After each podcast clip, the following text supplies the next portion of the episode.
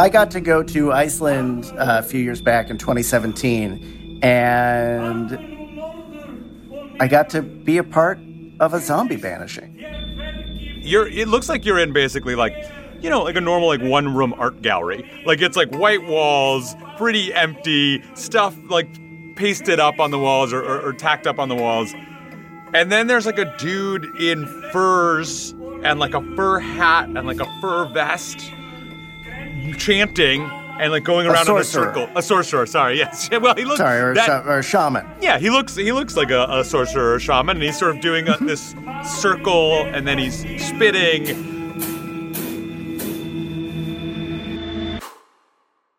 It's very i- incongruous these things uh, together. Yeah, well, what you can't see in that video is the life size skeleton crawling out of the floor.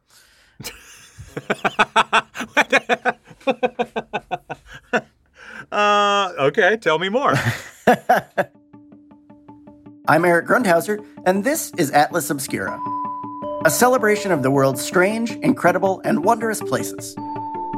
Today, we're venturing far away from the hot dogs and bars of Reykjavik to a remote village in northern Iceland. There, we'll explore the ancient lore of the occult in Iceland, learn how to steal milk from our neighbors, and lay our eyes upon a pair of pants made of human flesh. The Museum of Icelandic Sorcery and Witchcraft after this.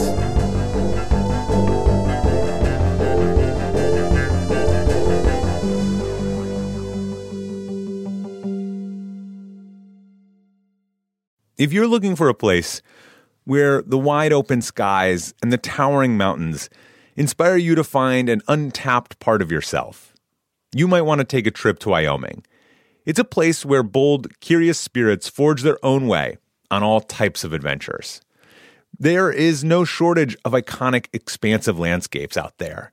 You can discover breathtaking hikes, stunning state parks, authentic Western culture, and other historic sites, along with the tales of famous outlaws like Butch Cassidy and pioneers like Buffalo Bill Cody. The truth lies west. Discover yours at travelwyoming.com. You might not think that a few simple words could make you crave McDonald's breakfast sandwiches.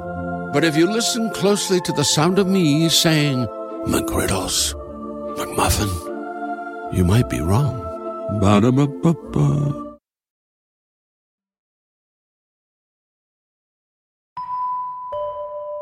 I know who you are, but no one else does.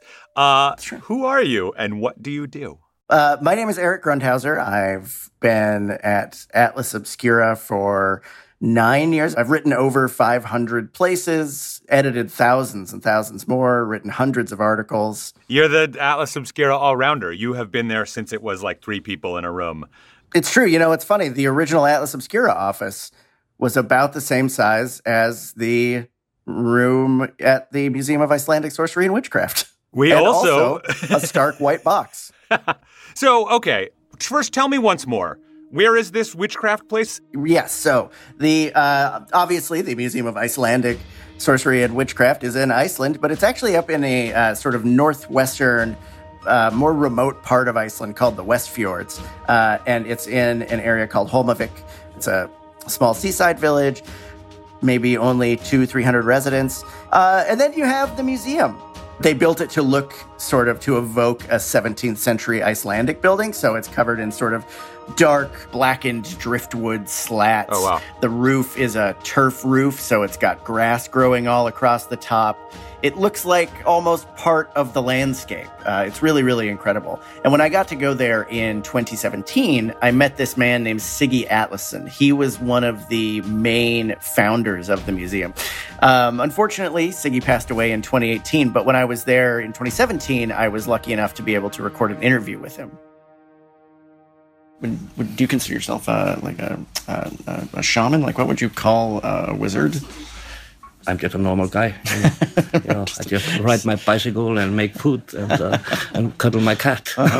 and sometimes send uh, risen dead back to the grave. Yeah, yeah. Once in a while, you know, I, I get rid pe- get, get people rid of uh, bad spirits and ideas. Uh, Right. he was just this incredibly uh, passionate, vibrant uh, guy from uh, Holmavik. And he you know, he was short. He's this, this sort of wild, wily gray beard goatee. I would describe him as impish. Hmm. Hmm. Seems like a good quality to have if you're running the Sorcery Museum in Iceland. Yeah. Him and some other uh, people from the area got together to create the museum, just uh, mainly as a way to bring tourism to the area. It's such a remote place, and Iceland itself like relies so much on tourism that they needed a way to get people to come and visit their village. This actually could have been something else. This uh, this small uh, uh, institution, it could have been research center about the whales in the fjord, whale watching, you know, hiking paths, development or whatever. But um, um, the persons who were involved, uh, including me, they we, we are all have all been quite interested in history. And there was no museum here in this area, and. Uh, magic and sorcery is actually the first thing that comes up to your mind when you go through this area. It's just the landscape. It's uh, uh, it's the history. It's the, it's the tales of this area. People from other parts of the country, they always believed that people here in Strandir, which is the east coast of, of the West Fjords, um, the people in Strandir, they had more knowledge about the occult than others. And also the fact uh, that the witch craze in Iceland started in this area. The first burnings took place, and this area was hardly ever mentioned in annals uh, except for magic and sorcery or something. Life in 17th century Iceland was rough. Like it was hard. you were trying to you were just trying to survive and get by. So a lot of the folklore, a lot of the the witchcraft and sorcery really survived around uh, sort of gaining power and advantage over pretty basic things uh, in the most outlandish supernatural ways possible. Um, All right, I'm, I'm on board for the this. The museum's collection really reflects this. Uh, Yeah. There are some just really, really unforgettable displays there. You know, one of my favorite displays is a recreation of a mythological creature called a, uh, a tilberi. Hmm. And so the best way I could describe it would probably be a sort of wool covered snake with a screaming baby's head at either end. well, that I will say, evocative imagery. You know, Evocative imagery. disturbing imagery. Um, and I, I'm not going to go into the convoluted way that you create a tilberi, but I will say that it involves uh, a bone between a woman's breasts and some chewed up communion wafers. and then at the end, you end up with this creature that can steal milk from your neighbor's goats. That's what the heads are for. Uh, sure. But these are like, you know, again, it's when you're if you're thinking of like the folklore that would be created in a hard scrabble world like Yeah. the 17th century Iceland, you know, the thing you want is like how do I survive? How do I get the most basic things? Milk, you know, money, food, you know. also feels like you you want to survive, but maybe you don't want your neighbor to survive. There's absolutely an aspect of that. You know, the the zombie ritual, for instance, uh, was summoning a dead being to do your bidding, whether that's taking revenge on somebody or something like Oh that. Oh wait, I you're mean, summoning definitely- Wait, I thought you were I thought you were sending the zombie could do back. both. Oh, oh, oh, it's a two-way spell. I'm sorry. I thought it was only for banishing zombies. It's also for summoning zombies too. I believe that the spell we were using, if I remember, housework. if I remember correctly, was to put a zombie back. Uh-huh. Uh-huh. Siggy and the other creators of the museum, they spent years trying to find examples of this sort of supernatural lore, Icelandic lore. A lot of the displays in the museum are a very fantastical, often sort of grim or gruesome things. Um, but they're all based on folk, real folklore. None of it ever actually occurred. The, the magic rituals, I mean. So that a lot of the displays um, are of like you know speculative folklore. So to find all of this folklore and things, uh, the creators consulted the old annals, grimoires.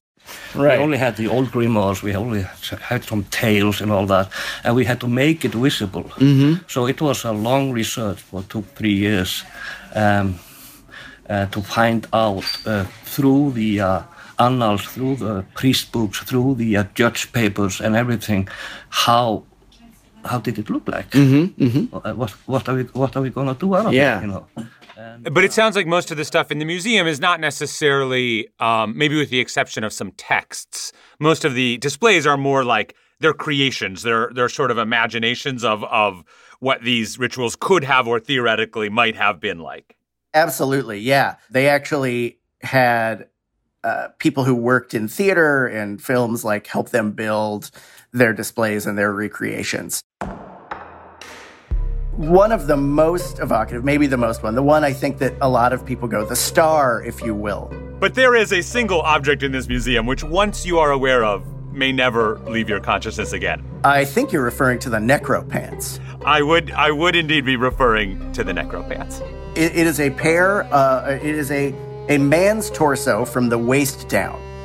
Uh, it is uh, naked.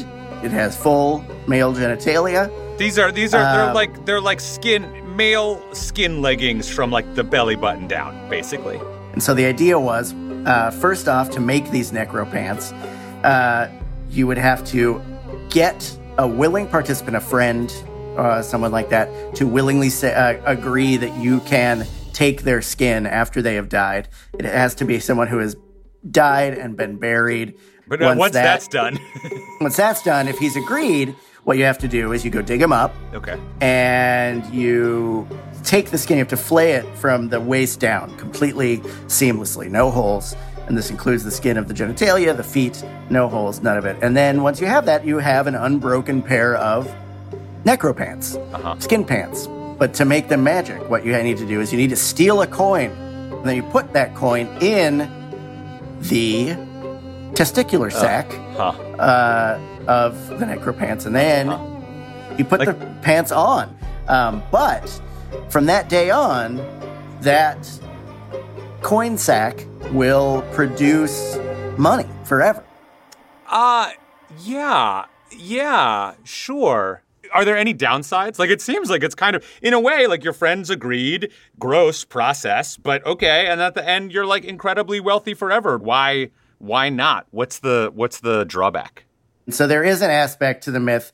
Uh, before you die, you have to convince somebody to take the pants from you by stepping into each leg as soon as you get out of it. Because if not, then you will die as like a sorcerer, essentially. Damned to eternal eternal. You will be damned to hell. Okay. you will not you will not reach salvation. Right. Right. So you need to you already really need a necro pants inheritor like lined up. Yeah, yeah. I mean, if you if you want to be saved, again, to be clear, this never happened. Siggy was clear that this never happened. This was just the folklore. If people weren't really going to attempt this, like if it wasn't really for practical use, do you know why someone wrote it down? Like, why was it? Why was this a thing that someone put in a book? I don't know the answer to that, but I would say that things like the necropants the like the tilberi, all of these things, all magic in general, sort of all over the world, in general, really have to do with creating a sense of power in a world that has rendered you powerless. You know, uh, as fantastical, mm. as absurd, mm. as as crazy as something like the necropants uh, or raising a zombie to get revenge on somebody might sound, there is a sense of like sort of power over an uncaring universe that it gives you um, a, a, sort of sense that you could overcome the, the things that life throws in your way. In, in a way, they're they're really hopeful. Yeah. I mean, people now dream about and like talk about what they will do when they win the lottery, which is like in a Absolutely. weird way, like not that different from this, except the bounds of people's lives were like way more about getting a little more milk or uh, uh, testicles full of coins. Well, thank you for telling me all about the Museum of Icelandic Sorcery and Witchcraft and the Necropants. And uh, it occurs to me we're two friends, uh, known each other for a long time. Uh, should we make some sort of like, um, you know, like a like a bargain? Like you, if whoever goes first, the other one gets necropants. Is that mm. you're not? you look you look less less open to this than I thought you might be. I was just thinking it over. I 100%. Let's do it. I'm in. yes, I'm yes. In. All right.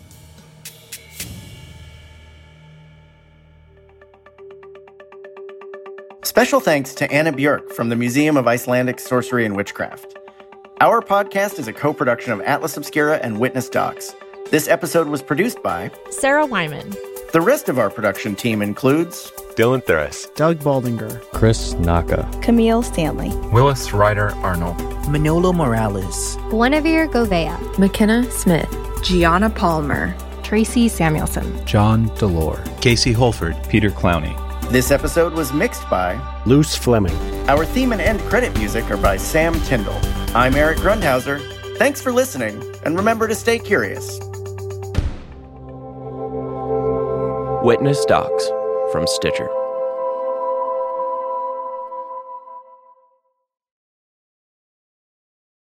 You might not think that a few simple words could make you crave McDonald's breakfast sandwiches. But if you listen closely to the sound of me saying McGriddles, McMuffin, you might be wrong. Ba-da-ba-ba-ba. Hi, I'm Lale Arikoglu, host of Women Who Travel. Women Who Travel is a transported podcast for anyone curious about the world. We talk to adventurers and athletes. I've raced the Godzone Adventure Race, which is on the South Island and goes through the mountains down in the Southern Alps on New Zealand. That was eight days spent out in the wilderness. And chefs. Iranian food is home, it's family, it's love. And we share dispatches from our listeners. Ireland is full of these, I will call them ghosts of the past. From stampeding elephants to training sled dogs, we hear it all. The dogs will curl right up with you, and it can be kind of cozy waiting things out. New episodes of Women Who Travel publish every Thursday. Join us wherever you listen.